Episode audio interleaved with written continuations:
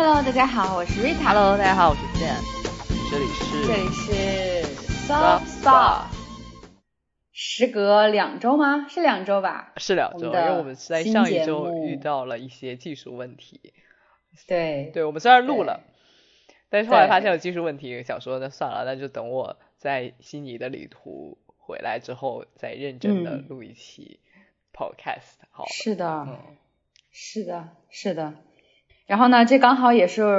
我觉得过1周也好，就是我能更多的体验纽约的生活，然后可以跟大家汇报一下在纽约的新生活。先汇报一下，你是不是已经开学了？对，我这周刚过去的这周，就大家听节目的时候，我已经是上课的第2周了。然后重新到了学生身份，你有什么转变了身份？你有什么感觉吗？我意外的没有觉得说很难适应或者说不适应，我反而觉得好像我属于这里就是感觉融入的还挺轻松的，可能因为我来之前就已经认识了同学，所以就是不会有很难融入啊，或者说一个人都不认识很害怕的感觉。但是当然我觉得状态肯定跟比如说大学生是不一样的，因为毕竟是工作过几年，然后而且我的同学也都是研究生，大家也稍微成熟一点，虽然很多也都还是00后啊这样的。对，反正就是还感觉还不错，但是学业还蛮繁重的。像我上周明明是第1周上课，但是就是比如说周3上了第1节课，周5就要考试。哈？对，就是非常快，非常快。考什么？就考周3上课的内容。对，就是不，而且问题就是周3其实没有讲那个内容，周5就要考试。因为其实这边我觉得很多美国大学都是这样，他会期待你是自己去预习的，或者说自我学习的，而不是说我教了你，然后这个是这里是考点哦，然后下一周或者什么时候去考试，而是他可能先给你画考点，然后但他不讲，然后你自己学。然后在下节课的时候，就是你先考，然后我再讲这个课，就或者说我讲这个课，但是就是不给你留时间，就直接考试了，是不是很奇特？很奇特。对，最奇特的是我周5的时候才新加入了一门课，然后这门课呢，很遗憾，周3已经他们大家都见过一次，然后上过一次课了，然后周5然后这个课也要考试。但是我什么都没有上过，对不对？然后去了之后，老师还是我已经跟老师讲了，我昨天给你写邮件，我今天才来上课。然后他说好的，然后继续把那个测验的本子发给了我，说你就能写什么写什么，就没有放过我。对，你就对别人来说可能是一套预习测验，对你来说就是摸底考试。对，我感觉怎么说呢，也可能是因为我所在这个学校比较的严格，就是哥伦比亚大学，可能它就是比较竞争激烈或者说很严格的一个大学，但是再怎么讲，我觉得也是一个非常非常严苛的考验吧。对，哇哦，是的，对，但是我感觉老师们还都是很专业的，然后上课的体验还是不错。总体来说，回到校园还是很开心的，我还参加了各样奇妙的活动，像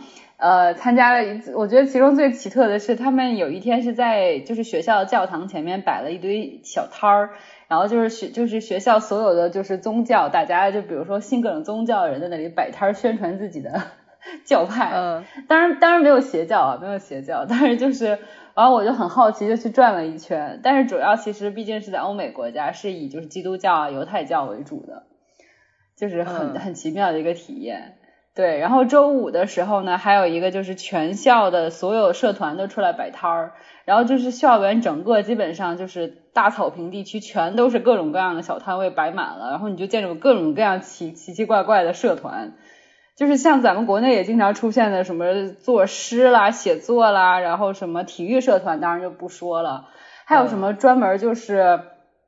种花种草的 gardening， 然后就是你可以这都很正常啊。是不是？我想想奇葩一点的是什么？有没有就很怪的？你会觉得说我这个学校怎么会有这样的社团的？是什么？有一个是说取消警察社团，就是他可能希望学校里的警察就是离开校园，但是我非常不想加入这个组织，我还是希望学校里有警察的，我感觉会安全一点。对。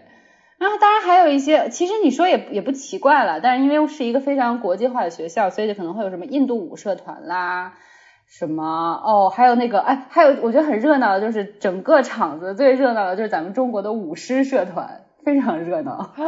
就是你可以加入舞狮社团，加入舞狮社团不就是 suppose 要去舞狮啊，哎对对对，打鼓舞狮这些，对对，然后我不知道是被看中了还是怎么，一个见，对啊，还有一个就是见到的还是和气道的小姐姐硬要把她的那个宣传册发给我，但是我看着也不想能练剑道或者是你看起来很像、哎、和气道的啊，真的，你看起来会练很好哦，这样，对，总之就是还蛮有趣的，各种各样社团，然后包括中国学生自己的社团也有很多个，然后还有就是我觉得他们体育社团真的蛮多的，各种各样体育，网球啦，然后还专门有一个举杠铃社团我觉得也很好笑，它就叫 Barbell Club， Barbell 就是咱们在健身房会看到那种举重的杠铃嘛，他就是举重为主，然后你就看围着那块的那个男生一个个都是那种膀大腰圆的、哦、就是那种很练的已经很快了的人，哎对对对，反正还蛮有趣的，对，这样的。那你加入了什么社团吗？啊，我没有加入什么社团，但我从什么哥大佛学是佛学好像有一个佛学的，说他们每周会一起就是冥想什么的，听着很 peaceful、哦、然后我就拿了一张他们的传单，然后也在周末的时候去的一个新体验，就是去了大都会博物馆，就是美国这边很有名的大都会博物馆、啊、对，然后是然后很大，转了很久，但是就是确实是一个设计的很棒的艺术馆，它就是比如说像欧洲中世纪或者中世纪以前的一些雕塑，它为了让你能更好的去欣赏和理解它们，会重现，比如说这些雕塑是从西班牙一个城堡或者庭院搬过来的，他就试图去重现那个西班牙庭院、嗯、然后把那些雕塑放在里面、嗯、就是让你更好的去体验当时那个时代的感觉和审美。然后当然它这个博物馆比较有名的是藏了很多毕加索、梵高、还有莫奈这些19世纪、18世纪、20世纪的稍微近现代一点的画家的画作非常多，像迪加、雷阿诺还有莫奈、梵高，基本上每个人都有一个厅甚至两个厅的画作在里面，所以就真的还收藏了他们蛮多的画的。果然是世界数一数二的艺术殿堂。是的是的，我本来还想说大部分东西不是应该都藏在大英博物馆或者是卢浮宫啊，说美国我觉得可能不会有什么吧，结果没想到就是他们近现代这些画家的画作还真的蛮多的。对，嗯，美国虽然没有赶上对就是欧洲的那波，对，哎，但是他们还蛮精明的，也会做一些找到了自己的钻研方向。哦，真是对对对，总体来说在过去的2周生活还蛮丰富的，之前也去哎好像还没跟大家来得分享，就还去了就是那边的很热闹的一条 LGBT 的街，然后就是到了晚上出来以后、啊、都是就是一看就是很主要是 G 比较多，就是很多打扮非常精致的小哥哥，他那个一看就是2个3个人在一起喝酒吃饭，哎，非常养眼，而且他们都是穿的很对自己身材很自信嘛，然后都是穿的很、非常的对吸引人，然后还挺热闹的，让我改变了对纽约说到晚上很危险的这个想法，肯定是有一些地方很危险，但是至少在一些灯红酒绿的商业街区的话，像我去那个酒吧街就还蛮热闹也很安全，人很多。嗯，对对对对，所以我现在就觉得纽约还是有很多可以探索的。天哪，听你说新生活就很好，是不是？那你呢？我也等不及听你的悉尼旅行奇幻之旅了。我的旅行就和你刚刚说的有点相反，就是我觉得，我觉得是这样子。你刚刚的说法就是你觉得很精彩，然后你很能融入。然后我可能就是那种，我觉得悉尼的生活真的非常精彩，但我因为是一个外地观光客，所以在融入方面会遇到各种各样的问题。比如什么样的问题？所以，但是我觉得他总体说下来啊，但总体我这一趟说下来真的是很不错。我自己也觉得它像更像一个冒险，然后我就是独自的做了这个游戏，冒险游戏。嗯啊嗯，对，所以打卡就像闯关一样，是不是？啊、但是我这一趟因为我自己给自己的要求非常松散，就是不需要做合格的观光客，你只要做50分、60分及格观光客，我就 OK 没问题。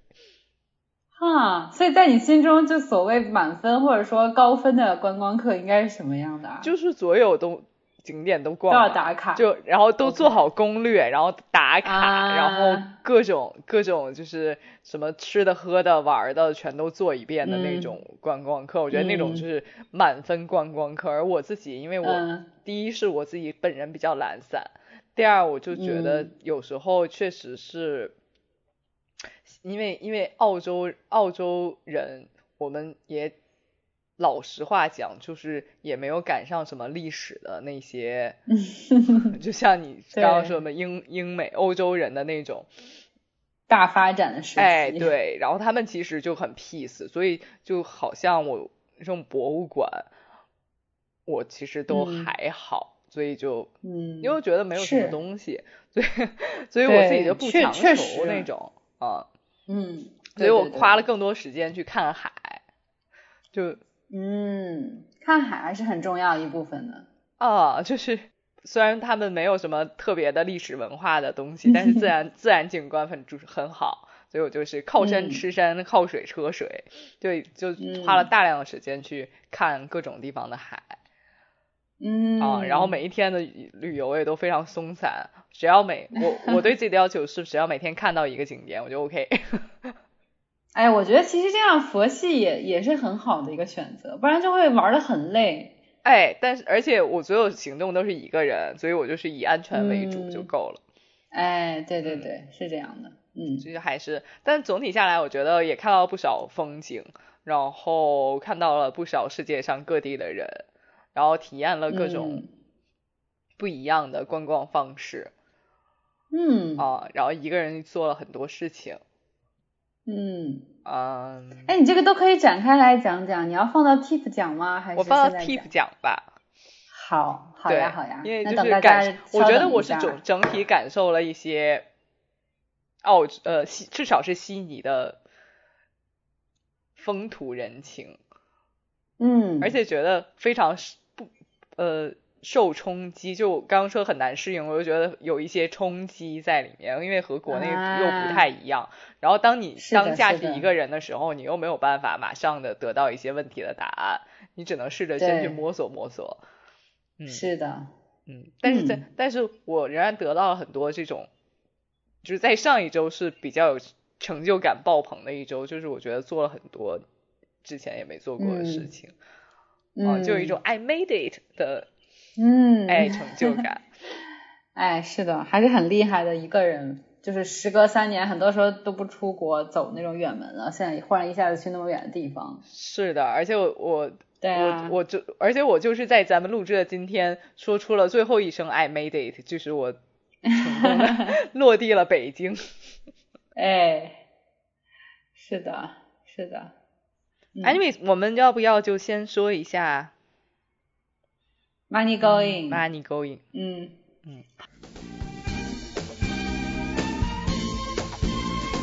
好啊 Money Going 的话，我觉得这次比较有意思，就是我估计Zen肯定要讲关于旅行和旅途中的一些购买，那我的话可能就是在美国一些新鲜发现或者说购买吧。然后首先就是我呢买了人生中第一个 Lululemon 的瑜伽垫，我至今都不相信那是你人生中第一个 Lululemon 的瑜伽垫，因为我觉得你在我印象里你是一个用瑜伽垫还挺废的人。对，可能就是因为我用瑜伽垫很废，我就自然而然认为 Lululemon 的垫子，如果我花很多钱，因为大家都知道他们家东西很贵嘛，包括瑜伽垫500-600一个，然后我说我要花那么多钱，然后又像我平时一样很快就把瑜伽垫比如说蹭掉啊，就是拉坏啊什么的，那我就会觉得很心疼，所以我之前的瑜伽垫呢都是就是几十块一个的，然后就是可以让我觉得不心疼，比如说在上面 Barbie 啊，然后或者说做一些很剧烈的跳动啊，我也不会心疼的。但是呢来这儿之后呢，我就首先有点不知道去哪儿买瑜伽垫，然后呢我第一反应就是比较熟悉的可能就是 Lululemon， 然后我就刚好去他家官网上看了一下，因为刚好打到我来的时候刚好是一个节日，他打折，然后我就看到他的瑜伽垫是打折的，我想说那我就入手一个试试看好了。然后来了之后我发现真的还蛮惊喜的，就是它真的很怎么讲，就是拿在手里的感觉很实在，跟一般的瑜伽垫确实是不一样的，就不管是重量还是材质，让你觉得它都是一个感觉很结实，可以让你就是10年质保的那种感觉。对对，就是不会轻易被就是拉伤啊，就是拉就是可能是北京话吧，或者说北方人才会说拉，就是可能用刀子划伤啊，不会轻易的划痕啊，或者说是像我之前的瑜伽垫不是有点像泡沫那样子吗？那就会掉渣的那种，跳动的时候会掉渣，或者是比如说你扯来扯去的话，它会有稍微扯开缝隙，对对对。但是它这个是我感觉是不可能发生这种情况的，除非你很暴力的去做一些拿刀子划的事情，不然我觉得它不会出现就是弄开的这种情况，因为它非常的紧实。对对对，所以我觉得很多人说喜欢 Lululemon 瑜伽垫，我现在大概能理解为什么了。虽然之前我也是有通过比如说在其他地方上瑜伽课用过瑜伽垫子，对，但是这次自己拥有一块，就感觉说很想天天就是在那里做瑜伽，然后可能再能看见我现在就是天天就已经铺开在后面，就是没有再收起来了，就是希望能时不时的就做瑜伽啊，做拉伸啊。而且我在上面跳 burpee， 我觉得它也挺好的，能缓震，这样的话就可能不会吵到楼下的邻居。虽然我就可能下面还铺了一块地毯了，但是就是我觉得跳动的时候也不会发出很大的噪声。我买的是6毫米还是5毫米的，反正就厚一点的那个。对对，我也是，然后样子很好看。对，我也是在就是别的地方上课的时候才用过，然后当时还想说，哎这课不错，还用 Lululemon。然后就果断先去趴了一会儿什么的。我自己觉得好像和比如说我自己之前买的所谓平替版不一样，就是第一是它比我平替版的重很多，就实在很多，所以它好像就会你会更相信它不会在你运动的时候过度的移动。因为有时候其实那瑜伽垫会，比如说你一伸腿，然后他整个人就滑出去啊，对对对，会对。然后这好像 Lululemon 的，我就觉得他好像在我一伸腿的时候他也不会动，他好像就抓住了那个地板一样，吸在地板上。对，是的是的，对。而且后来，然后另外我就觉得说，我也推荐大家不一定非要买 Lululemon， 但我觉得大家可以去买类似 Lululemon 那种，就上面是一块皮的瑜伽垫，就好像刚才我们说那种，如果不是那种泡沫的会容易掉屑。而且尤其家里养小宠物，像我一样的，我们家狗就会在上面就是各种刨，就是用来磨爪子，然后就掉满地屑，然后你还用手把一些屑抓起来。后来我就换成了那个，当然我现在用的是平替版了，就是那种上面有一个皮的瑜伽垫。但总体来说，我真的觉得说，如果是在打折情况下，你买一个几百块的瑜伽垫，如果你自己能负担的话，是更好的。对。对，是的是的，因为能用很久，我不知道你能用多久啊，但我现在即使不是 Lululemon， 我其实也用了1年不到，但是也1年吧。对，像我上一个瑜伽垫就大概用了1年多一点，就开始经常起屑和就是有裂缝的地方了，所以我就不得不换掉了。对对对，那个瑜伽垫就没有花很多钱，但其实你说没花很多钱吧，也是100出头的。如果你经常换的话，那还不如买一个稍微贵一点，但是可以用很久的。对，对，是的，对，所以这是我的第一个 Money Going 的产品。第二个呢，就是可能有点争议，我上周看了，就是我不知道大家，对对对。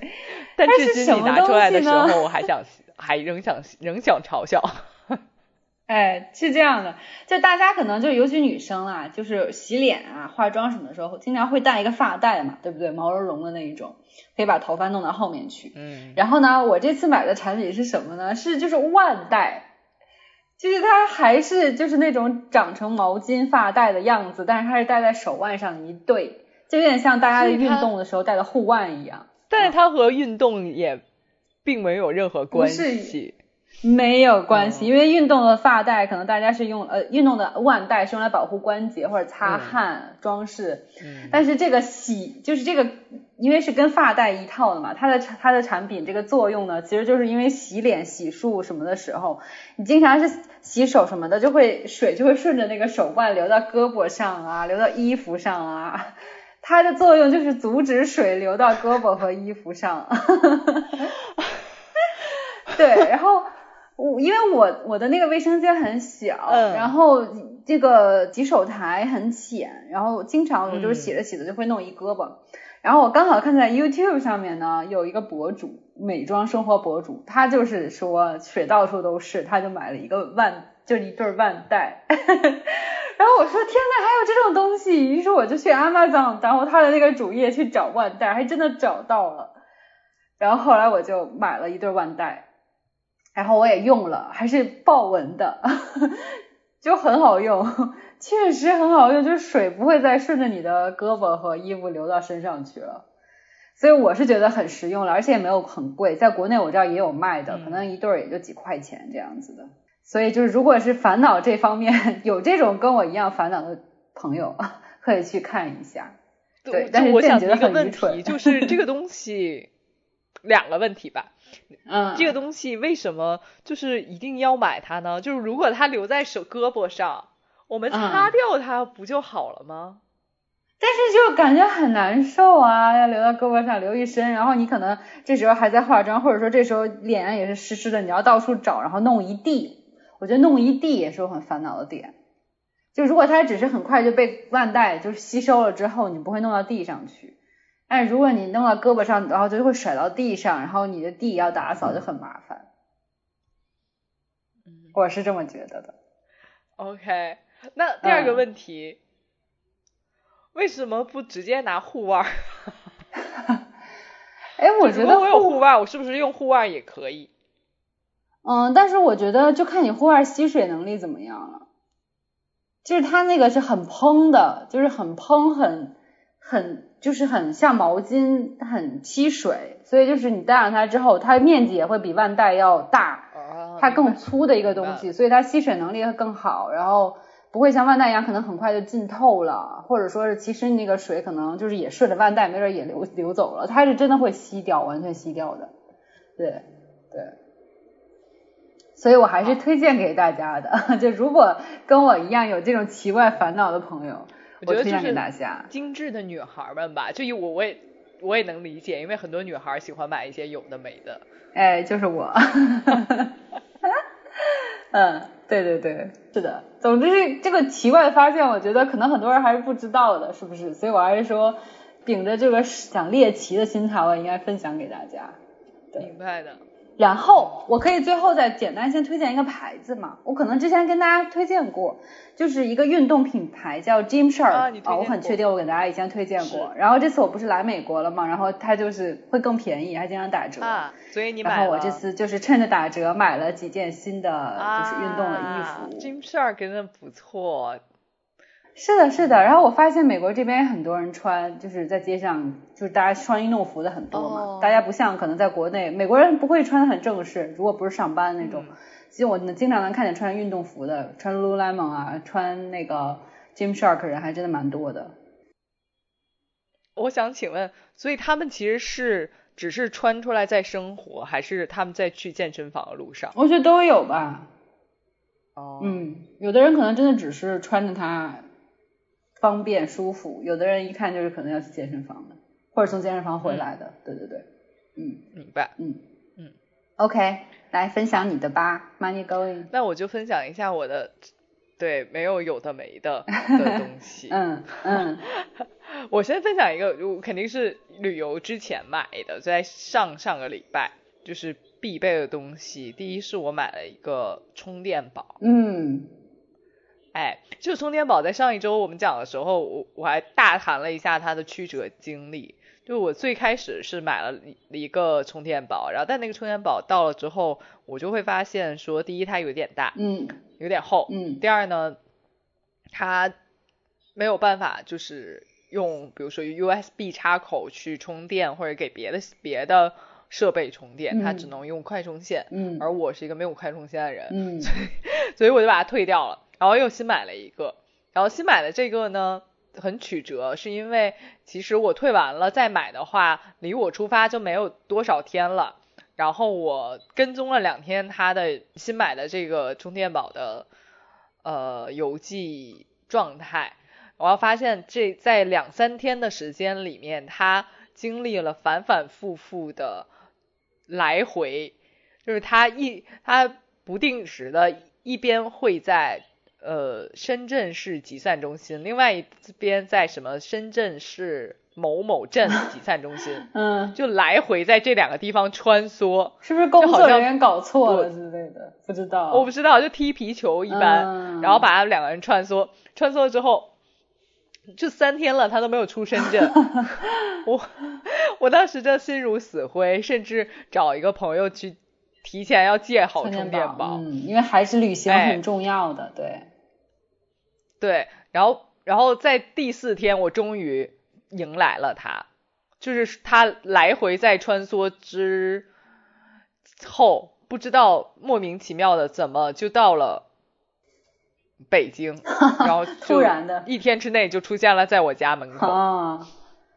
啊，不知道这个充电宝最后都经历了一些什么，但是还好来得及给到你那里。是的，但他在反反复复的深圳完了，突然出现在北京后，嗯，可能过了2天时间，他就突然和我一起去了澳洲。嗯，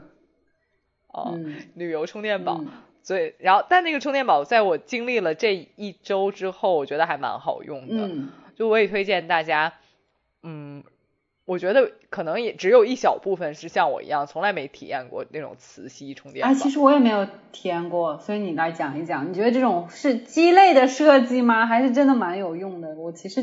我一开始会觉得它会有点鸡肋，比如说磁吸的一般电量，我的感觉啊都不会特别多，或者说很容易用完，会这样吗？我觉得这2个问题倒没有。但是它唯一有一个问题，就是它充电并不会很快，因为你磁吸的关系啊，它不会像你拿一个快充线，我拿一个普通线，起码我可能2-3个小时就充满了，它可能没有，它可能到你充满得很长时间，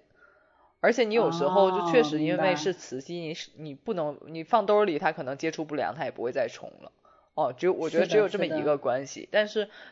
我觉得它另外的便利性会大于我对它充电效率的不满。 嗯，就是它实在是不需要带线这件事儿实在是太好了，我觉得确实。哦，因为我之前发现过很多次，就是带了充电宝没带线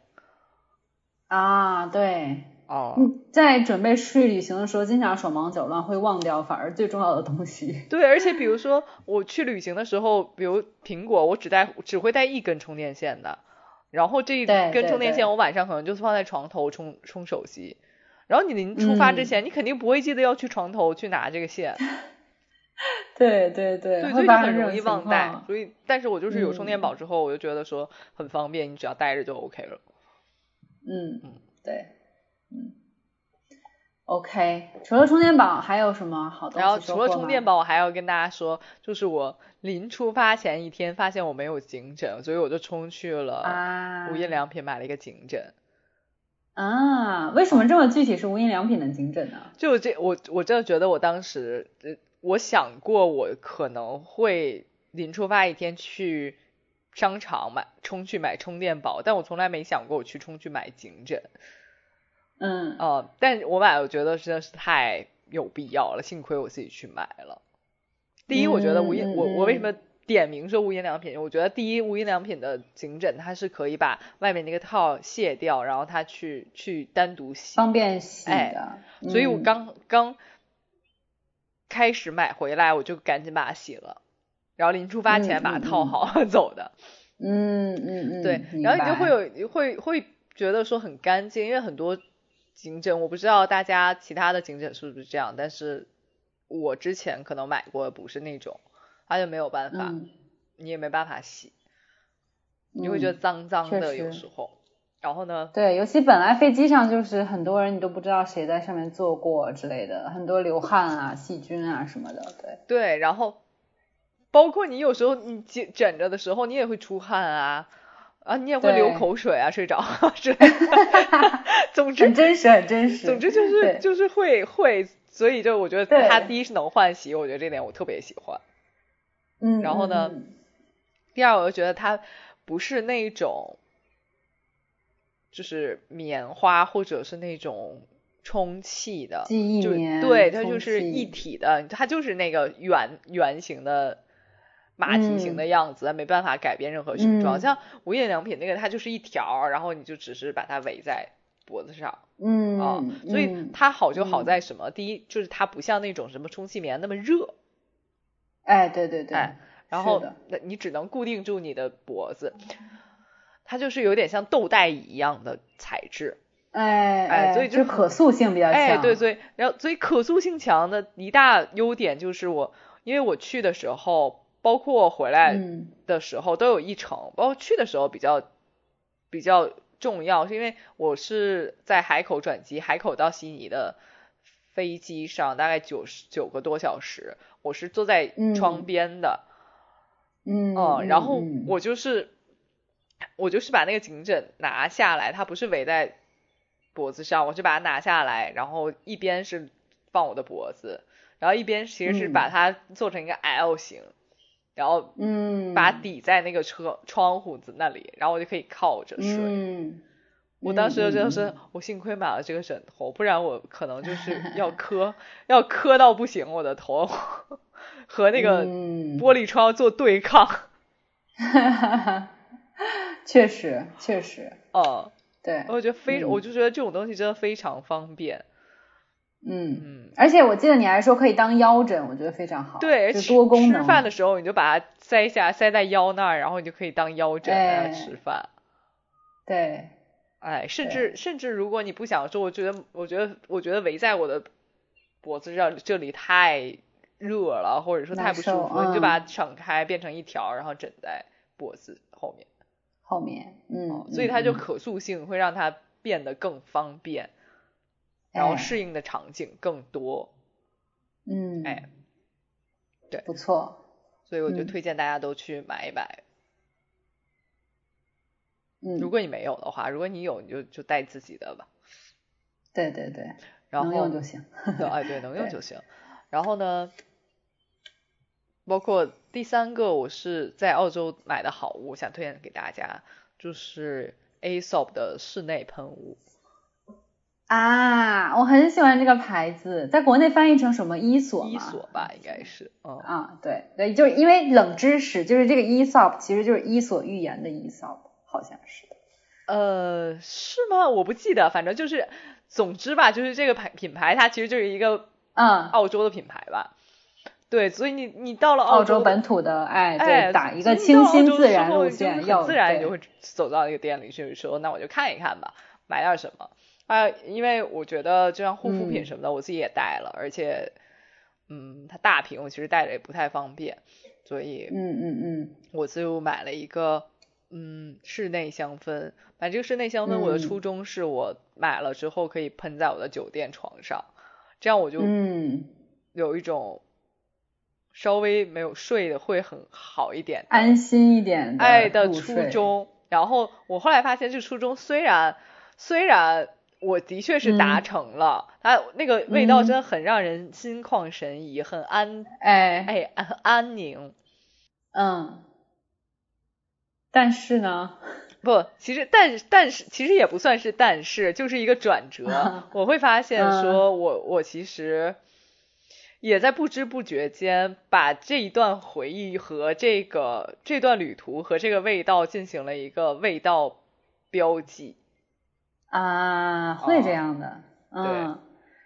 这就很像就是马吉拉的香水，它不就是在不同地方不同时间的一段经历，它把它做成香水嘛，就是那个是好多味道的记忆。嗯，所以我觉得就是差不多，就是记忆跟味道经常是联系在一起的，尤其你又是完全就是那个时候就会在最放松的情况下用的那个味道，你肯定记忆非常深刻。对，所以你就是就标完那个记忆之后，我自己的一小段转折就是我还剩大概整一瓶。哦、oh. 所以我不知道我现在还没有实践过，但我也不确定说比如说我明天或者今晚就喷到床上会不会还是觉得自己在悉尼，但也有可能我觉得会啊，每一天就很想说我要假装自己在悉尼，所以在房间喷上这个味道、啊、也说不准。对、嗯、是的是的，嗯，可以的。对，好，嗯，所以我就是还蛮推荐，或者说我推荐大家可以在比如说旅途前去买这个东西，会比我像我这种，我是刚好到了悉尼，然后刚好那个悉尼有这个品牌，刚好买了这个东西、嗯、但我同时也觉得说大家可以在旅途前就买、嗯、当然不一定是这个 Aesop 这个品牌啊，你就是买一个你自己喜欢的品牌或香味儿的，然后就换成那种小的便携瓶子、嗯，因为其实你如果只是住几晚、哎、你不用不了那么多的，也就用一点点，然后你就自己带着、嗯、我觉得这比带一个蜡烛包括带一个香氛线香都会更安全一点，如果你去远的地方，因为蜡烛有可能你在安检的时候会被拦下来的。而且你临时买火机可能买不到。哎，对，我觉得是一个更好更便捷的选择吧，但如果在国内我也觉得就无所谓了、嗯、带什么东西都可以，这也是我的旅途的一个必选项。OK， 所以基本上我们的 Any Going 就说完了，就是到这里啦。哦，嗯，那好，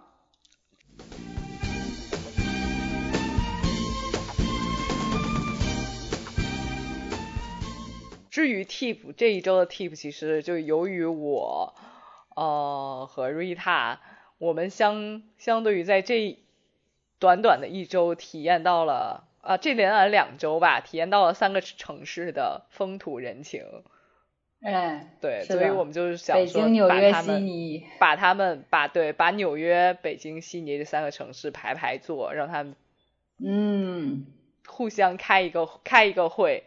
看看大家有什么这3个城市有什么不一样的风土人情，大家讲一讲这样子。对，世界这么大、大家就是一起去看看。对啊对啊，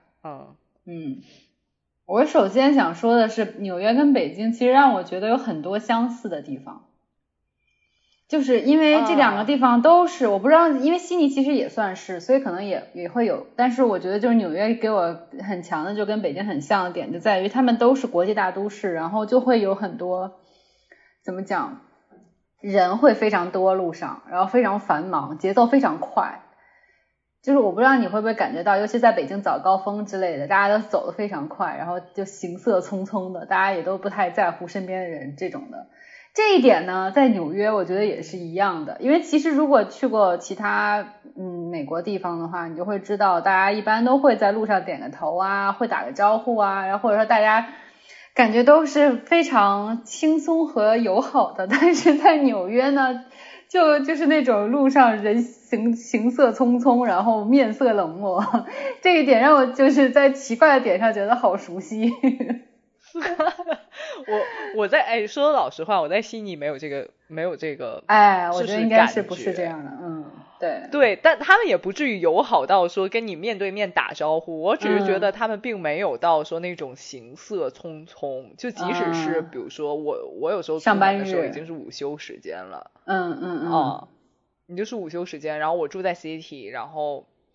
一些都市白领们出来买东西啊吃饭啊什么，包括男女女，那大家就也是正常的在交流着，然后每个人就拿着咖啡，然后就走去吃饭或者怎么样，但并没有那种就是大家就是办公室里钢铁大楼里面刚出来的那一种疲惫感啊，然后就是我该要吃饭，吃完回去我还要工作的那种感觉。但也没有人跟我主动打招呼。我在悉尼唯一被打招呼的一件事情，就是好像就是有一天晚上我在路上，然后有一对但是正经的悉尼的女性两位可能有点喝多了，然后到处跟人打招呼，就是走着走着就会说 hello， 然后我就喝多了。OK， 那感觉悉尼整个的话是这三个城市里面最 chill 最我觉得是最 chill 的，而且我觉得可能悉尼也是这三个城市里面我感觉人文上更有一些关怀的，而且我觉得它的城建是这三个城市里面最干净的，我自己的感觉。说实话是我到悉尼之后很大一个感触，我就觉得说怎么这么干净啊，这街道上也没有垃圾桶，到处就是人都没有看起来很脏的垃圾啊树枝啊什么烟头啊，就什么都没有，街上就是街上。对，这一点我觉得北京跟纽约是没法比的。就是我忘了有没有跟大家就分享过我在路上十字路口看到死老鼠被压死的老鼠的这个经历，就是非常的冲击力太强。我以为他们在地铁，然而还是被你撞上了。我好不容易逃过了说在地铁里碰到老鼠。首先地铁，纽约地铁，一会儿我们会讲交通啊，但是就是纽约地铁也确实不是说很脏，但是绝对也不会让你觉得很干净大气，像在北京的地铁会那么干净。然后街道上也是，它不会说是垃圾成堆那么严重啊，但是就跟北京一样有更多的变化性，就是有的地方很干净，有的地方很脏，然后树坑里会有一些垃圾烟头易拉罐，这种北京街头不是也会有吗？虽然可能之后我们新奇的就是城市保洁的大环卫工人会收拾走，但是就是还是会有，对不对？肯定是看见过。哎，对，但是在悉尼，我觉得这种情况是非常少的，至少我几年前去就没有见到过。是的，就完全，我反正是没有看见过，然后我甚至也没有看见过太多环卫工人，哎，是吧？然后甚至有很多人因为中午吃饭就拿一个什么三明治啊，拿个什么饭盒，然后就坐在草地上，坐在公园里就开始吃，然后也没看见说比如说掉的哪儿都是啊，什么留下垃圾啊，乱七八糟的，就很干净，非常非常 chill 的一个城市，就让你感觉你也可以拿着东西在公园草地上吃东西。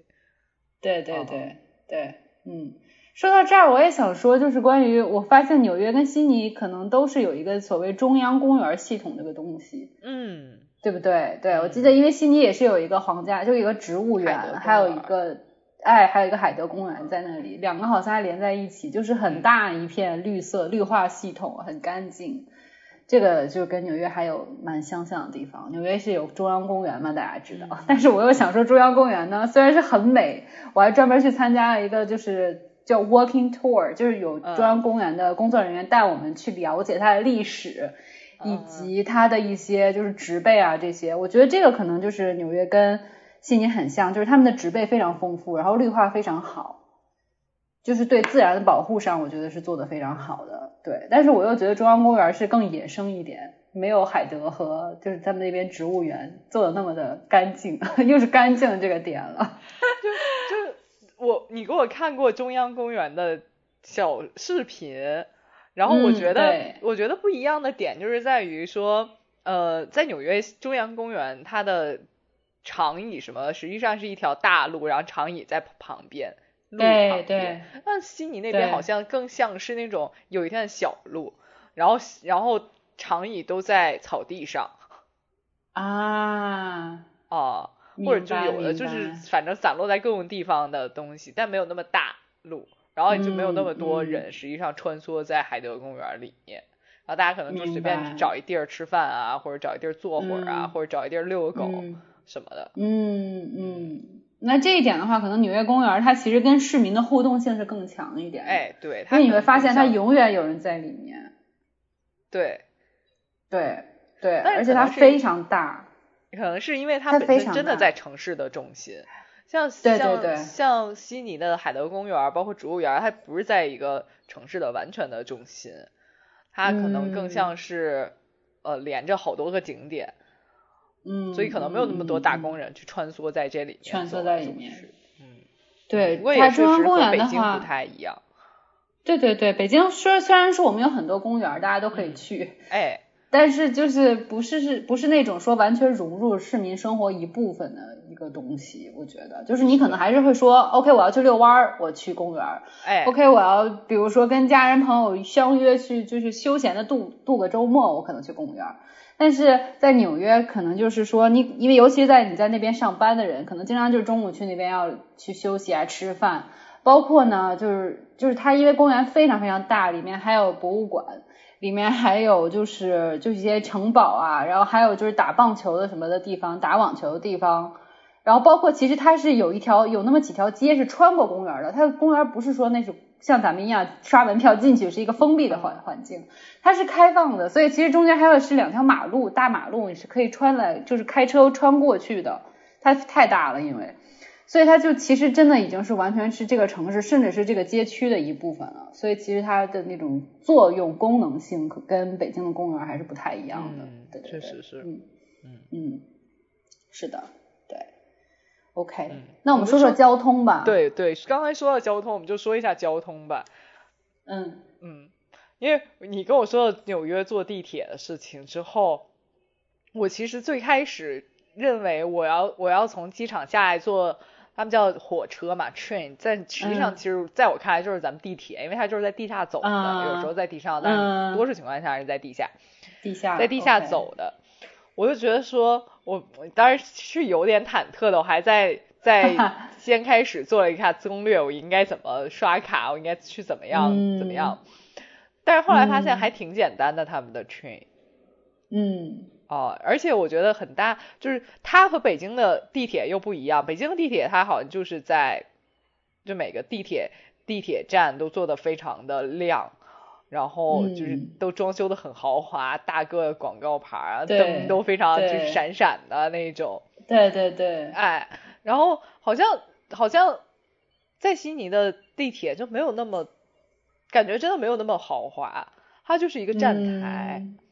然后你就在那儿，然后车来了你就上去，没了。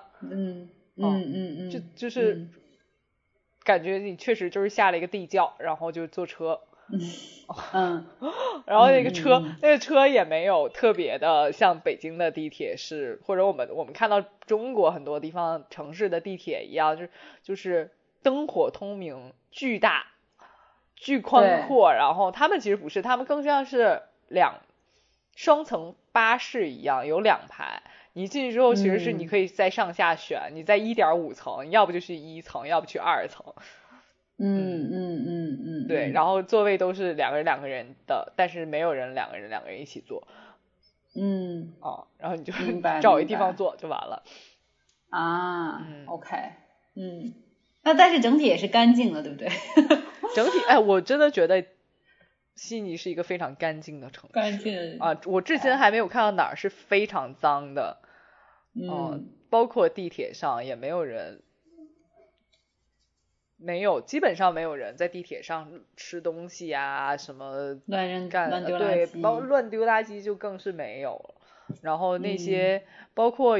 我记得我小时候，现在肯定不会了。我记得我小时候，北京的地铁会是那种比较开放的，所以很多人有时候把垃圾扔到站台底下。对。纽约我们就不用说，就想想去。纽约有，你知道我想想就完全就是中国90年代地铁的时候，底下什么都有。我觉得都不如，我都觉得不如咱们90年代坐地铁的那个地铁。真的，因为它太老了，就是上百年的历史，以至于它其实很多系统，虽然当时的设计师现在想想其实也蛮厉害的，他用了这么久，但没有什么大问题。但是我不知道大家前一阵有没有关注新闻，就是他们在时代广场那个大站竟然就是爆水管漏水，然后淹了整个的那个站，然后就是站台里面都在下雨，就因为它真的太老了，你不能期待说一个100多年的铁道管然后一点问题都不出，所以就出这种问题你也不会太惊讶，但是就还是会觉得很夸张，就是对，就是对，而且感觉好像很脏。啊，对啊，就是像平时就是你看它里面就是总是热热的闷闷的哦，因为它太老了，所以它不太会像咱们北京地铁站里面就是。又敞亮，然后空调很足，空调超足的。它对纽约地铁，对，纽约地铁就是完完全全里面就是没有什么太好的通风系统，然后也没有办法在站台里面装什么空调，可能新的站是有的，但是至少我在这个普通的一个站台，所以就是大家都得带着扇子、小风扇，然后要么就拿着手里可以用的一切东西在那里扇风，因为太热。然后进地铁呢，有的地铁是带的，有的地铁又不带那个空调，就是可能只是风扇。所以你整个体验感真的不会特别好。然后后来呢，我想插一句，就是后来我体验了公交车，纽约的公交车因为是比较新换新的，它是那种新能源的，完全新能源的那个公交车，很干净，很整洁，然后车也非常新。于是乎我现在就在想，只要以后可以的话，我都尽量坐公交车，不要坐地铁了。而且地铁里总有一些奇奇怪怪的人。就他不会说对你造成生命威胁的那种危险，但是就是让你会觉得想离他远一点，就是精神可能不太正常啊，或者是就是身上有奇怪味道啊，再加上他本来通风就不好，你知道吧，就很体验感真的很差。朋友们，我可能就是一直在吐槽纽约的那个不干净，但是真的是这样。说到 bus， 其实我作为一个独行的旅行者，竟然在悉尼也坐了公交车。哎，来聊一聊悉尼公交车。就我其实是我坐公交车是就在其中一天，然后我去坐公交去了悉尼大学，然后我从悉尼大学去坐公交去，因为当时我想吃河粉，我就去吃河粉。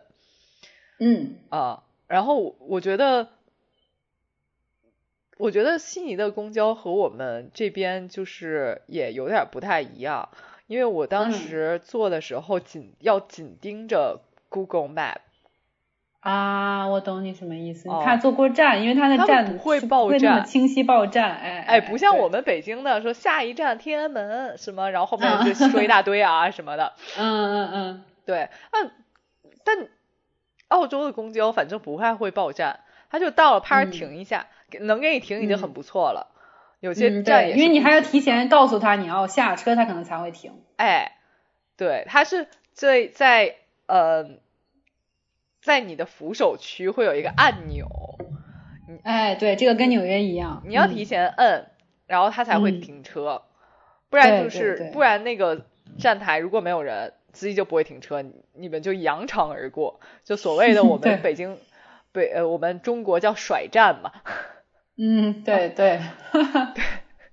所以就是一定要紧盯着那个 Google Map， 然后以防坐过站。而且我觉得很有趣的是，不管那个后门离前门有多近，就是下车的朋友们都会跟司机说 Thank you。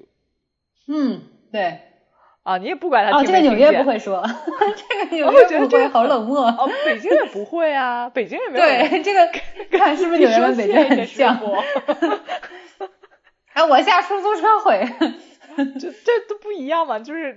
但是我觉得很有趣，就是所有人不管他听没听见，不管说大声小声，这是个礼节性的啊，都会说，你不说的话也会冲着司机招手什么的。对，然后人文情怀更好一些。对，就是觉得好像很有趣，然后就是你不得不你也要表示出这种友好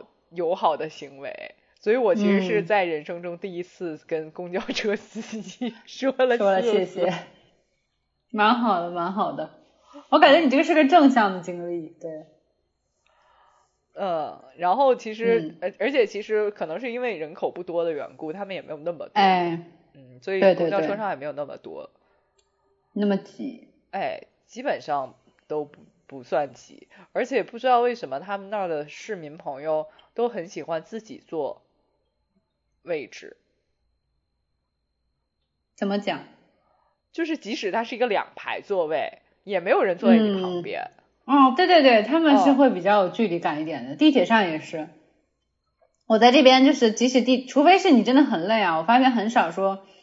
比如说我经常是，他没有说排挤你或者什么，他就单纯的觉得可能你也坐在这里了，然后旁边可能只有一个座位的情况下，他是不会坐的，他就会站着。对对，是会这样。好像欧美人就是跟我们的距离感不太一样，可能到了北欧距离感就更强了，像我们就人贴人挤人。我想请问，纽约的地铁它是会和北京一样，就是两排对着的吗？会的一样的，就是两排对着的坐着的，嗯。但即使你旁边，哦，明白。但像澳洲的地铁，就它 train 或者 bus 它不是，就 train 它不是这样的，它就是跟我们长途汽车一样，一排一排。其实这样蛮好的。然后对，然后你旁边空着也没人坐。对，就大家好像就是一排，即使是两个人座位、三个人座位，也都变成了一人一排。嗯。嗯嗯，就但是他们也是因为人少了，嗯，对，嗯嗯，然后你还坐了双层旅游巴士，是不是？哦，我后来发现，我把澳洲所有的基本上公共交通都坐了一遍。嗯，那并不是为了出于什么打卡的目的啊，就是不小心就是 Google Map 让我这么做，我就这么做了。然后我还做了，我觉得。Big Bus 可以放在旅游那个 OK 啊，然后我还是做，就我们只说和市民一样的公共交通，我还做了，我不知道纽约有没有，但北京是完全肯定是没有，它就是一个他们自己叫轻轨，它就是在城市间，然后在道路上的电车，不是应该是电车吧，我不知道是烧什么的，就其实它长得跟地铁一样，但是它是在路上的。哦，在路上是马路上还是铁路上？它就是它所处的地方是马路，但它后面肯定是有那个轨道的，铺的轨道的。OK，然后很有趣，就是他们也没有什么，他们只有站台。那所谓站台呢，就像我想到了怎么形容它。你知道王府井有那种观光小火车吗？王府井啊，前门，它就有点像巨型的城市观光小火车。OK，一节一节，当然大，一节一节比较大。然后他们也没有站台，它就只有它有站台，然后。也没有人组织你从哪刷卡进站，它就是站台上有两个，你就自己找那个铁柱子可以刷卡的地方，然后就刷卡，刷卡完了等车来了你就进去到了之后你出来，再找铁柱子再刷卡，就全凭自愿，反正就你就做，我觉得也挺有意思的，那个东西我觉得好有趣哦，就你完全就穿梭在城市间，好像你在坐在车上一样。那个轻轨墨尔本也有，可能这个更像英国系统里会有的这个传统，我觉得像香港有点像香港叮叮车，有点那种感觉。对。然后我还提案了，我不知道这个是不是澳洲的悉尼独有，是因为反正北京因为不是一个靠海城市，它没有。纽约不知道有没有，它叫轮渡。ferry， 这个纽约也有的，我觉得好有趣哦。我有一天，我就是最后一天想着说我没有坐过，我一定要去坐一下。然后我又想去有一个海湾去看海，然后我就是坐了轮渡。那轮渡也很有趣，就是你也不用特意买票哦，你就是拿你的公交卡进去就刷完就是等着它来你就上。上了之后，但是当时我是很傻的，我第一次坐还傻兮兮的。做了一个观景位，然后就在轮渡外面的那种，就有点还是那种我们旅游心情，说坐在外面还能看看海什么的。然后可能开了2分钟吧，我就整个人落荒而逃，逃进轮渡里，因为风太大了。我那个海风吹的我真的是吹傻了我。来自一个内陆的没有经验的孩子，可能大家都会这样，我觉得。我真的就是然后拍两张照片赶紧就跑进去了。但我觉得好有趣，就是它实际上是市民朋友们作为一个正常通行的工具，通行的、是的，就是纽约也有这个，因为纽约也是一个大家如果有一些地理相关知识的话会知道，它其实曼哈顿其实也是一个岛啊，然后纽约其实也是有不同的几个岛的，那岛之间如果有居民要通勤上班呢，他们也需要坐这个 ferry 就是这个轮渡，然后就跟香港一样，然后也很便宜。纽约这边就在哈德逊河，不知道大家有没有听说过哈德逊河？因为哈德逊河上就可以就是坐轮渡，可能几块钱，就2-3块钱，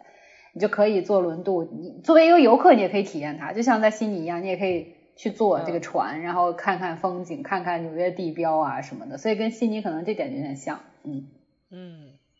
然后我就觉得还挺有意思的。所以他们其实交通工具上来说，比北京还是多一些选择，这里毕竟他们是更复杂一点，像悉尼跟纽约都是沿海城市，对，但是我觉得从四通八达来说，北京地铁更胜一筹，完胜。我真的觉得大家有点自豪感哦，就是北京地铁完胜那个纽约，反正是我觉得是完胜的。虽然他们说什么啊，纽约地铁很古老，然后什么很方便，它确实线也蛮多的，但是我觉得从体验感和方便程度上真的不如北京地铁。我觉得从方便程度上我也觉得北京地铁更厉害，是因为它真的四通八达，就你不管你住在哪里，你都可以上地铁然后倒到机场，而不是像我一样就是先要坐轻轨，然后轻轨下来再找一个 train 的 station， 然后再坐 train 再去机场。对，像纽约这边也是，我如果要现在想去机场的话，我要先坐地铁或者巴士，然后再倒一个火车。因为我记得是那个澳洲也是这样，澳洲其实是有城际间，因为他们就是也是那种生活在怎么讲郊区乡下人很多，所以他们有城市间轻轨，然后也有火车这种的，但是就是他们就没有说像国内那么方便，包括轻轨他们就是所谓高铁他们肯定是没有的，然后他们的火车还齁老贵，这个也没有北京的就是或者说中国的那个高铁系统发达的，对，这个是好。然后说到交通完，我们就说一下我其实有刚才说到的这个 Big Bus 是什么，我就觉得说为什么我觉得很有趣，因为我花了一整天时间做 Big Bus。 哎，这个是我推荐给Jane的，对，推荐给我当时非常感谢他，太有趣了这个东西。它是一个双层巴士，就有点像我们其实中国应该没有，它就是像一个游览巴士，是对，第二层是敞开形式的，对，哎，所以你就是坐在第二层，虽然那一天我也是被吹傻了，但是我就勇于坐到第二层，因为第一层没有人坐，大家就是游客，然后大家都坐在第二层，对啊，对，然后就能看到它就是带着有各种线，有2个线。然后有一条线是 for 海岸的，就是你可以坐着去各种海滩啊，去各种海湾啊。然后还有一条线就是 for 什么城市游览，然后它就是在城市间穿梭。然后他们其实那两条线中间会设立几个景点的站台，你如果想去，比如说哪一个景点，你很想去下面逛一逛，你就下去，然后去逛那个景点，然后到了。因为它是每一趟会有不同的时间，会有那个巴士来接你，它也是在城市间穿梭嘛，你就等那一趟来，你就再上。对，然后那就我觉得很适合游客，哎，对，我觉得它是我觉得最适合单独游客出去玩的游览方式，是的，就你不用跟别人说话，然后呢，而且它有讲解，它上面，哎，它有讲解，你上车拿一个耳机，然后你这上面插上它的讲解，你就它可以各种讲解，而且不像说我们所谓的那一种就是就是讲的特别特别枯燥的，嗯，给你讲讲什么历史啊乱七八糟的，他就是、嗯、就一直在讲，然后讲的还挺有意思的。然后到哪儿、哎、到哪儿什么上面比如说有一个隧道或者有树枝，他还会告诉你别站起来，或者说让你低着点头，容易容易被刮。好贴心哦！哎，对，就好像真的有人在跟你说话一样，就还挺有意思，而且还是中文的。嗯，对，它有不同语言的，这就很对，就是非常游客友好的一个出行方式。对，我觉得太游客友好了，它又不像你根本不需要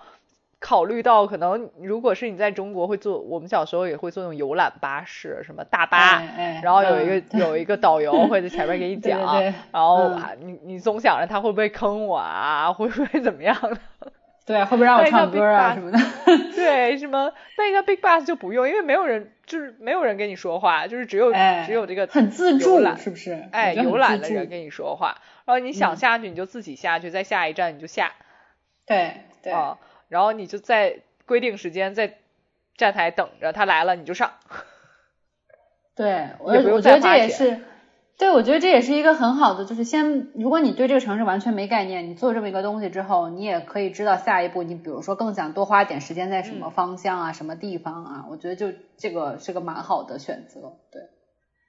对，或者你就是、嗯、我就是随性游览，我觉得这一区域好像挺不错的，我想下来看一看你就下。嗯，对对对，你可以从一个比如说景点 A 走到景点 B， 你知道景点 B 也有车，然后你再上就可以了，所以就是真的很方便。 哎对对对，我觉得真好方便哦，而且它沿途还告诉你哪儿有什么东西让你看看，如果你自己走的话你就不知道有这个东西。是的是的是的，对，这个很推荐。我知道纽约、悉尼，哦，忘了墨尔本有没有了，但是英国然后还有像是欧洲一些国家也都有这个，有这种红色巴士、哦、我真的，所以如果大家出国旅行可以，对对对，可以先查一查有没有这种，是不是？啊，而且我是个人就是坐到上瘾，就是把蓝线和红线两条线全坐了。嗯嗯嗯，是的是的。而且我觉得特别好一点就是，你有时候作为游客单独一个人的时候，就还是有一点放不开，说就是走在城市中间，然后看到什么东西都照。但是你坐在巴士上，你就知道说围着你的男女老少们全都是游客，对，然后大家比你还积极在照相，对，对啊，然后你就根本就是心情非常放松，就是想照就照，而且在路上看到你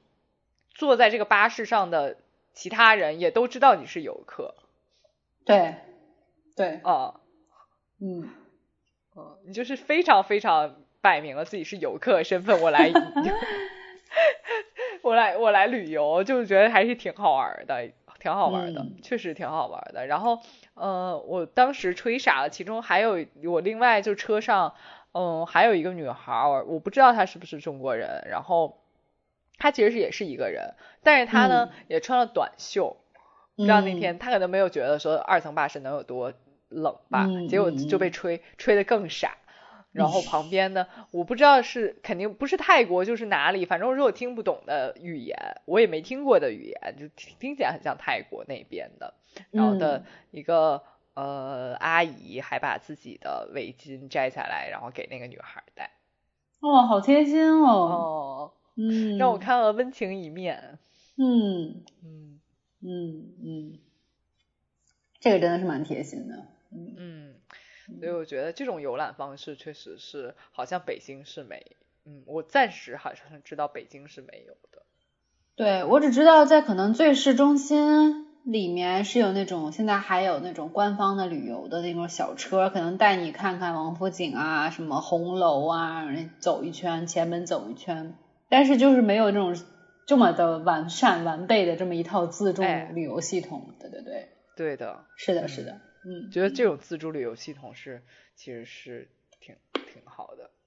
对，就很方便我们这种个人旅游者。哎，对，哎，体验感很好。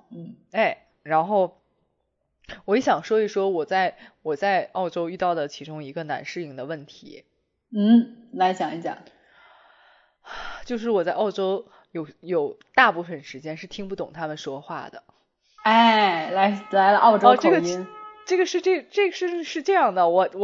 我一度非常沮丧，觉得自己是不是不够进步了，我自己是不是英文有退步，我怎么能够在一个英语国家听到英文然后听不懂然后就是你真的他们说话是听不懂的，你知道他们可能说的是英文，但你不知道他们说的到底是什么东西然后你说出来的英文和他们又在语音语调上不是一个事儿。对对，真的是，就是他们的用词、哎、然后包括语音语调都不一样，所以结合起来就会让你非常懵逼，你以为自己学英语都是假英语对，而且我是一个人，我又不可能，就比如说如果我旁边有 Rita 这种可能英语国家生活过的人，我就会问说是我的问题还是他的问题，我会有证实你知道吧然后我自己的时候你是没有证实的，怀疑自人生，怀疑啊、我当时就怀疑人生，然后直到我问了就是有一些在澳洲生活过的人，我说你们听得懂吗，然后大家也觉得听不懂，之后尤其后来我问了 Rita 也说听不懂，然后之后我整个人释怀了很多，想说大家都听不懂，那我应该不是我的，我是澳洲口音有问题。对，因为如果你之前没有说就是听过澳洲英语，然后对澳洲口音有了解的话，你的英语的理解大概大家要么就是美音，要么就英音嘛。哎，所以你去了之后就发现，天哪，原来还有这种口音。你如果大家去苏格兰的话，就会发现更听不懂了。所以其实澳洲还相对友好一些呢。对，因为当时的澳洲它就是从英国的不同地区移民过去嘛，所以后来就形成了自己的那种口音，他们的口音就真的非常重。像我当时上学的时候去澳洲嘛，然后却完全没有想过口音的问题，然后第一天上课我就是整个一个大震惊，就是老师说的是什么鬼东西，就我当时还刚从美国过去，所以我还对自己英语信心满满，都没有想到会有这么一个障碍在我眼前。真的让我适应了2周，就完全才能说把他们的课都听明白，习惯老师和同学的说话方式，因为有的时候真的是听起来很费劲。对，如果再遇上一些口音很重的，有的时候可能是从澳洲其他地区口音比较重的地区来的话，那就更听不懂了。就是墨尔本相对还好一点，悉尼还好一点，就有一些地区呢你可能更听不懂了。对，嗯，对，是的，所以就是的。你就是很懵逼，然后我当时就觉得说，哎，真是很难融入到这个社会里，只有在广播的时候偶尔才能听懂。你还能听懂啊？我觉得我在广播也是澳洲口音，我有时候也听不懂。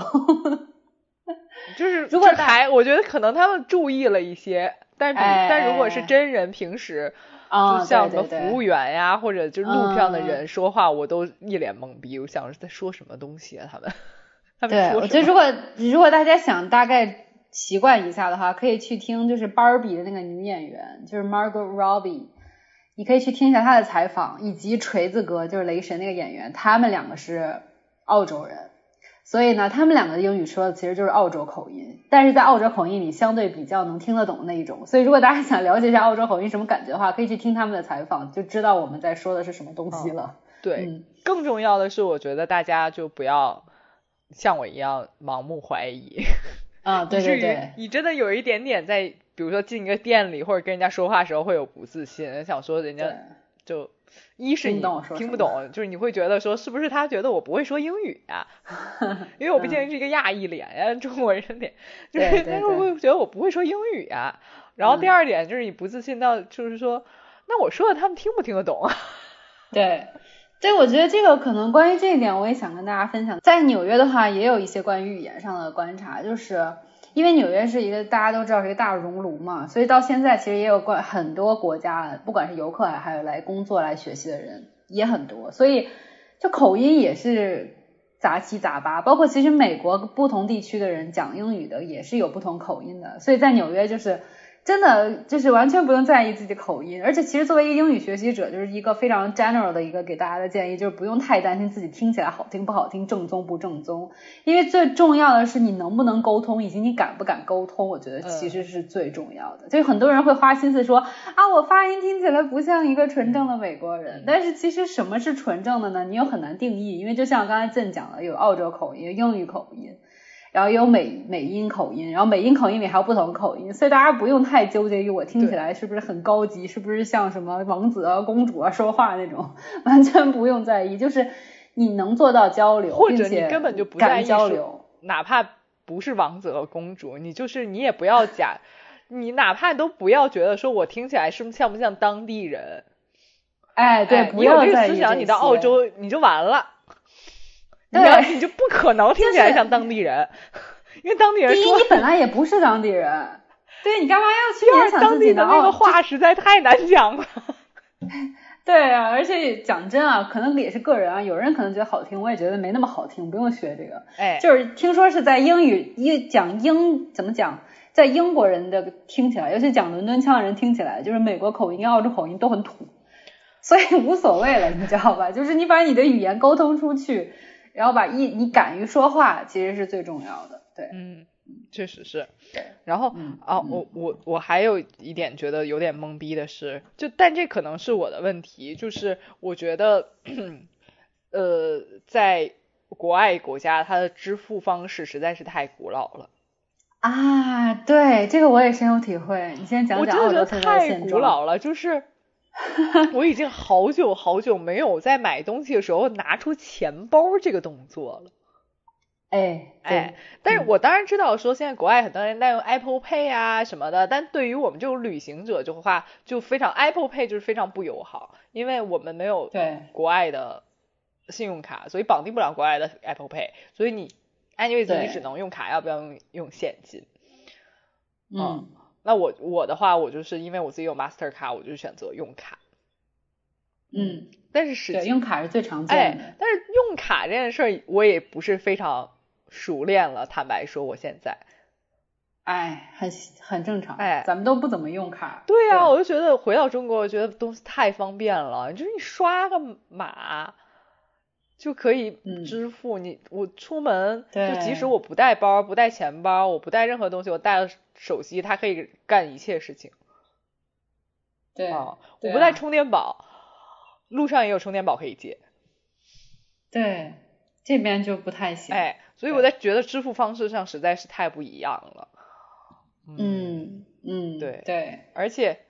像我觉得现金什么的你也很少见了，对不对？我完全在澳洲还是澳洲人给我钢镚儿，然后我的钢镚儿我又分不清楚。嗯，对啊，我也分不清楚，我觉得好困难啊。然后好死不死我的 Master 卡其实它是一个磁条类的，然后很多机器是刷不出来的。对，很多机器现在只是接触类，就是相当于 tap 就碰一下就好了。嗯，对，但如果你的卡不具备这个功能，就很抓瞎。对，我当时就真很抓瞎，就是即使我在麦当劳，我也要试3-4个机子才能刷出来，才能买完麦当劳。对，真的好麻烦，是这样的。纽约这边也是这样。我来的时候就很担心，就是虽然我知道我办了一张全币种的卡，理论上是可以用的，但是我就建议大家也要提前也看好，像我的卡就是有一个小芯片。然后呢，虽然我忘了它有没有磁条了，但是它是有芯片，并且可以是无接触，就碰一下就可以了，就可以刷。因为现在美国和澳洲其实都是就是无接触的，或者是捅进去的小芯片的多一点。对，所以大家如果要出国的话，准备卡的话要注意一下，并且你要确认一下你的银行需不需要先提前，比如说告知他，不管通过 APP 还是柜台跟他讲你要出国花卡，因为有的银行的卡是需要提前告知银行，他再给你开通，然后你才能在外面刷，不然他就可能会觉得你卡被盗刷还是怎样。对。然后纽约这边现在的情况呢，也是就是虽然首先呢，在一些地方竟然有支付宝。这是还是让我从来没见过支付宝，我在那边。对，我现在发现的是，如果你们有人在纽约或者要去到美国旅游啊，就是他们的有一个大型超市 Whole Foods， 还有呢大型的药店、美妆店 CVS 是可以刷支付宝的，这个是我验证的可以用的。然后呢，剩下的基本上就是又是卡、Apple Pay 和现金的事情了。包括他们坐地铁也可以刷卡，但是你前提也是要绑定 Apple Pay 之后才能刷。那如果你不是 Apple Pay， 我觉得可能 Google 的 Wallet 也应该也可以。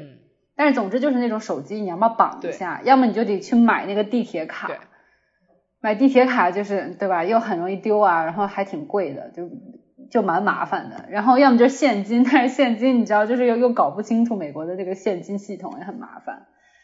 然后而且现在美国这边盗刷的现象蛮多的，所以就是小的店我觉得其实这个应该是通用的，就是如果你去国外旅游，这个店看起来不是那么大型连锁的话，你能用现金用现金，因为它可能会出现盗刷的情况，即使它不是故意的，但它可能它的店因为太小，然后安全系统没有做太好，它可能还是会就是卡的信息丢失，所以大家要小心一点。对对对对，所以我就是、然后我后来就联想到、其实外国人到中国来应该也蛮麻烦的，因为太先进以至于他们也适应不了，跟不上。 对，你说他们如果去坐地铁怎么办呢？他们也没有办法去用易通行什么支付码，也没有办法绑定自己的交通卡。我那天看到一个就是费翔就是做广告的，关于阿里 Pay 就是我们的支付宝推销给外国人的一个英语广告，我觉得就可以让大家多看一看这个，然后学怎么用支付宝。对，就很奇怪，我就觉得就是大家好像全世界并没有统一一个东西，没有很难统一，甚至银行卡都没办法统一到底是刷还是插是无接触。对，那像韩国的话，你可能还要，我知道去韩国的话，你还要可能要什么 Kakao Pay， 就他们自己的系统的，就可能不是阿里 Pay， 但是另一种 Pay。然后如果你要绑定不了信用卡，就又很麻烦，可能只能刷卡了，有现金。对，所以就是这个也是一个问题。然后我还有另外觉得说，好像觉得世界不一样的点，我觉得是在悉尼这边，因为大家知道，就是澳洲是一个盛产葡萄酒的。地方，而本人也正是一个酒类爱好者、酒鬼、然后呢我就兴致冲冲的，就坦白说我是从到了第一天喝到最后一天，然后、然后是这样子。然后但是我觉得世界不一样，就是在澳洲的话，它的酒就你真的就只能在卖酒的店里买得到。就不像我们，其实你在哪个超市你也是能买得到酒。对、你甚至在便利店你也可以买得到酒。对，但在澳洲你就要去卖酒的地方你才买得到酒。对，但是卖酒的地方酒类之丰富也是让人觉得说有这种地方真的很好。对，就是从很普通就是很实惠的1-2块2-3块的到几百块的都有。对，然后他们进去之后就有那种冰柜，就是给你冰好，就有点像你在711拿一瓶可乐一样简单，你就冰好，然后你可以马上就喝。那还蛮贴心的这种。对，而且我当时想找几瓶酒，然后还问店员，我说你们有没有这几瓶中间的一瓶哪怕，然后店员他就可以完全从他的电脑上帮我找他们有没有库存，他们有没有这一瓶。我就觉得好像也是很专业，如果你是一个跟我一样是一种爱好者，我觉得真的是你走进那个店里就感觉是一些小姑娘走进了爱马仕一样。就是你身心灵都带着喜悦。明白。然后但我想提前问一下啊，就是这一趴，我说所以在纽约也是这种店，还是他们其实在超市和在便利店能买到？超市也有。超市也有。便利店在这边便利店没有那么多，这边没有像国内那么多便利店，就什么 7-Eleven， 首先没有罗森，澳洲也没有。 7-Eleven 可能就是加油站什么的就很少，但是在澳洲有本地很多那种便利店，自己的小店 market。 对。然后我想讲一个就是很不一样的点，就是小费这个东西，这是让我非常不习惯以及非常嗤之以鼻的。我很害怕小费这件事，因为我算不过来。就澳洲不是一个很大的问题，在澳洲不太会对小费什么的，基本上没有这种文化吧，除非你特别想要说感谢他，拿这钢镚儿没用就留着吧，对对对对对。啊，美国就是现在真的是什么都小费，我觉得非常夸张。像比如说你去快餐店，你觉得应该不用小费了吧？你就只是就是装点薯条，我为什么要给你小费？他们也要小费，真的假的？嗯，就是在结账的时候，对，在结账的时候，哎，麦当劳我没有试过呢，但是就是比如说我去的一个就是有点像中餐快餐的地方，它结账的时候最后会显示说你给多少小费。他直接就是默认你给小费，然后你就给，然后而且超夸张，就是以前我在美国的时候，可能小费是会给10%、15%就顶天了，现在是15%起，15%、18%、20%、22%这么给。你想想，如果你花10块钱，怎么算得过来呢？请问，他都会自动给你，他为了让你给他小费，他可能自动告诉你，就选一下，比如说你选 18%， 他就把直接计算好总额，可能在后面括号里给你显示，或者直接就是给你显示个总额，然后你就确定就好了。哦，然后呢，去吃饭是肯定要给的，就比如说你坐在餐厅，然后人家给你上菜，这种是肯定要给小费的，然后基本上现在都是给 18%。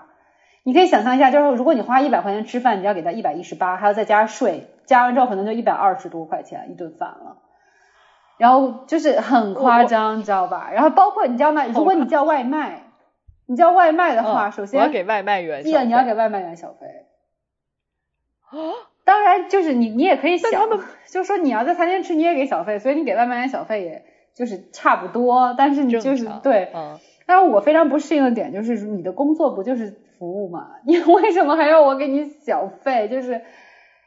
当然他们的原因是因为他们就是一般就做这种服务业或者说餐饮业，他们给的最低工资会比较低，肯定是合法的，但是会给的比较低，所以他们就是靠小费。但是我就在想，就作为一个顾客，你就觉得体验很不好，至少我体验很不好，因为我觉得你明明应该是餐厅多给他们一点钱，或者你菜价高一点，直接就我给好之后，你就不要把这个，就好像把一个东西甩锅给了顾客一样的体验，就我就觉得非常不好。我想请教一下，因为我自己之前也去过一些美属的国家，就在我的印象里，给小费这件事好像就是，或者说我们电影里不都是有一个罐子或一盒，